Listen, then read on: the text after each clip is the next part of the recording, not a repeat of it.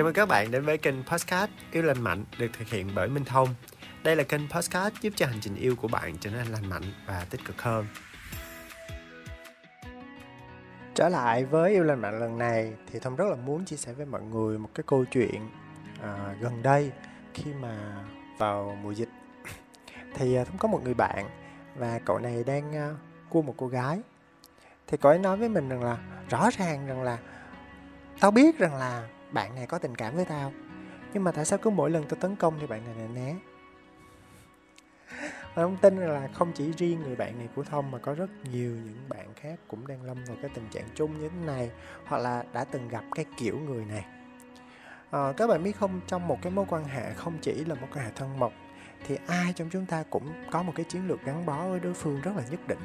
Cho dù bạn biết hay là không biết cái điều này rằng là có cái chiến lược gắn bó đặc trưng của mỗi người thì nó vẫn tồn tại. Và cái chiến lược gắn bó này nó dẫn dắt một cách rất là tinh vi ở tầng vô thức về các hành vi của chúng ta trong cái mối quan hệ thân mật đó. Và các nhà tâm lý học khi mà họ nghiên cứu về các cái chiến lược gắn bó này thì họ thấy rằng là sự đáp ứng các cái nhu cầu về mặt tình cảm của bố mẹ đối với con trẻ, đối với trẻ em đó, trong cái giai đoạn mà, trong cái quá trình lớn lên đó thì nó ảnh hưởng rất là nhiều đến cái chiến lược gắn bó của từng cá nhân trong suốt quãng đời còn lại, ngay cả khi chúng ta đã trưởng thành. Nói điều này có nghĩa rằng là cái chiến lược gắn bó hiện giờ mà chúng ta đang có đó, nó được ảnh hưởng rất nhiều từ cái câu chuyện rằng là trong quá khứ chúng ta được bố mẹ yêu thương như thế nào. Cụ thể thì chúng ta có bốn cái chiến lược gắn bó rất là đặc trưng sau đây mà thông sẽ chia sẻ cũng như là giải thích với mọi người. Trong cái quá trình mà thông chia sẻ và giải thích với mọi người á, thì mọi người để ý thử xem là à cái chiến lược gắn bó này có phải đang là mô tả mình không? Mình có khá là giống giống với cái chiến lược này hay không ha? Để rồi cuối cùng thông sẽ cùng với mọi người tổng kết lại một số cái ý khá là hay ho về bốn cái chiến lược này. Cái chiến lược đầu tiên là chiến lược gắn bó an toàn cái kiểu này là kiểu rất là thường thấy ở người mà họ có cái thời thơ ấu họ được bố mẹ yêu thương rất là đầy đủ. À, tình cảm cũng được đáp ứng đầy đủ yêu thương cũng được đáp ứng đầy đủ.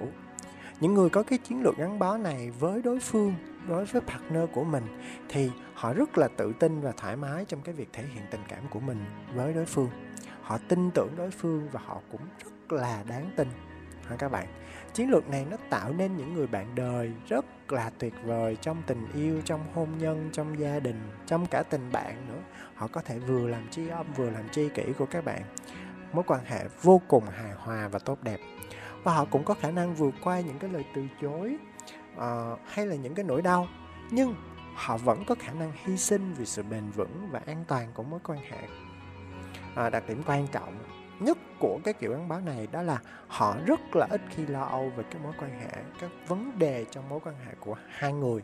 Và đồng thời họ cũng gần như rất là ít né tránh khi mà được bày tỏ tình cảm. À, chiến lược gắn bó thứ hai là chiến lược gắn bó lo âu. Thì cái kiểu gắn bó này thường thấy ở những người mà thời thơ ấu của họ không được đáp ứng đầy đủ về các nhu cầu đặc biệt là nhu cầu về tình cảm hay là sự yêu thương những người mà có cái chiến lược gắn bó này họ luôn cảm thấy rất là áp lực họ lo lắng nhiều lắm họ căng thẳng trong mối quan hệ.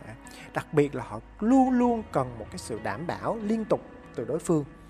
À, về mặt tình cảm về mặt gắn bó về mặt chung thủy về mặt an toàn rồi đủ đầy vân vân và vân vân. Và cái đặc trưng khá là rõ cho cái kiểu gắn bó này đó là sự nghi ngờ hoặc là không tin tưởng vào đối phương à, đặc trưng của cái kiểu này là như vậy. Và chính vì vậy đôi lúc hành vi của người có cái kiểu gắn bó lo âu này họ có sự thái quá hơn so với sự, so với bình thường. Đặc biệt là cái kiểu gắn bó này thường thấy ở nữ giới hơn so với nam giới. Kiểu gắn bó thứ ba là kiểu gắn bó né tránh. Thì cái kiểu này nó thường thấy ở những người mà thời thơ ấu của họ chỉ được đáp ứng một số cái nhu cầu nhất định thôi. Các nhu cầu khác thường không được đáp ứng hoặc là đáp ứng không đầy đủ thì những người có cái chiến lược gắn bó né tránh đó, họ rất là độc lập các bạn. Họ làm mọi cách để chứng tỏ cho đối phương biết rằng là họ có thể hoàn toàn đứng trên đôi chân của mình mà không cần một cái sự hỗ trợ nào cả. Họ rất là sợ ràng buộc họ sợ thân mật quá mức và họ luôn có một cái plan B cho mọi mối quan hệ của họ. Và họ luôn có đường lùi chừa cho mình một cái đường lùi trong mối quan hệ. Họ không muốn bị tấn công quá mức. Cho nên là nếu partner của các bạn mà thuộc chiến lược gắn né tránh thì đừng có tấn công họ dồn dập quá. Càng tấn công họ càng né tránh. Và càng thân mật bao nhiêu họ càng né tránh bấy nhiêu. Chính vì vậy cho nên rằng là đôi khi các bạn sẽ thấy họ bỏ của họ chạy lấy người nếu như mà bạn tấn công họ quá mức. À, cái chiến lược cuối cùng là chiến lược gắn bó lo âu cộng né tránh. À, kết hợp cả hai cái này với nhau thì đây thực sự là một cái chiến lược gắn bó tồi tệ nhất trong cả bốn cái chiến lược này. Và những người mà có cái chiến lược gắn bó là né tránh á, thì họ gần như có các vấn đề về tâm lý đó các bạn. À, tức là họ không họ vừa không muốn họ vừa né tránh sự thân mật họ sợ nghiêm túc họ ghét ràng buộc. Trong khi đó họ lại lo lắng và không tin tưởng bất kỳ điều gì cũng như bất kỳ ai cả. Và khi họ có một cái sự tổ hợp trong cái chiến lược trong đó này thì gần như họ mang đặc trưng của cả hai cái kiểu này. À, và nó rất là kinh khủng. Các bạn các bạn sẽ thấy rằng là một người mà có cái chiến lược gắn bó lo âu cộng né tránh thì nó khá là bi kịch ha. À, giờ thì à, đã bốn cái kiểu thông đã mô tả bốn cái kiểu này rồi và mọi người thử kết hợp thử hai trong bốn kiểu này thử nhé. Bởi vì ờ, một couple mà sẽ có hai người và các bạn sẽ thấy rằng là kết hợp hai trong bốn kiểu này lại thì nó sẽ có những cái tổ hợp khá là thú vị. À, kiểu lo âu né tránh thì hay rất là thường uh, thành đôi với kiểu lo âu né tránh. Tức là thành đôi với một người có cùng cái kiểu uh, gắn bó với mình. À, kiểu lo âu thì lại rất thích thành đôi với kiểu né tránh. Bởi vì một đứa thì các bạn hình dung là một đứa thì rất là thích né ha còn một đứa thì lại rất là thích gần. Một đứa càng tiến tới bao nhiêu thì cứ đi cái đứa kia càng né bấy nhiêu. À một đứa rất là cần cái sự đảm bảo. Chính vì vậy nó luôn luôn đi tìm cái sự đảm bảo. À, còn một đứa thì luôn luôn né tránh. Nó sẽ rất cần một cái đứa nào mà ok tôi né vậy đó nhưng mà anh phải tấn công liên tục nha. À chính vì vậy cho nên là, là hai đứa này mà sát, sát lại với nhau thì nó thỏa mãn được cho cả hai. À, nó thỏa mãn được cho cả hai. Một đứa kiên quyết theo đuổi để cần cái sự sự sự xác nhận. Còn đứa kia thì liên tục né. À, đó cho nên là các bạn đừng có hỏi rằng là tại sao theo tình tình chạy chạy tình tình theo nữa nha. Đó là đặc thù của cái cấp bồ này. À, kiểu an toàn thì rất là thích thành đôi với kiểu an toàn.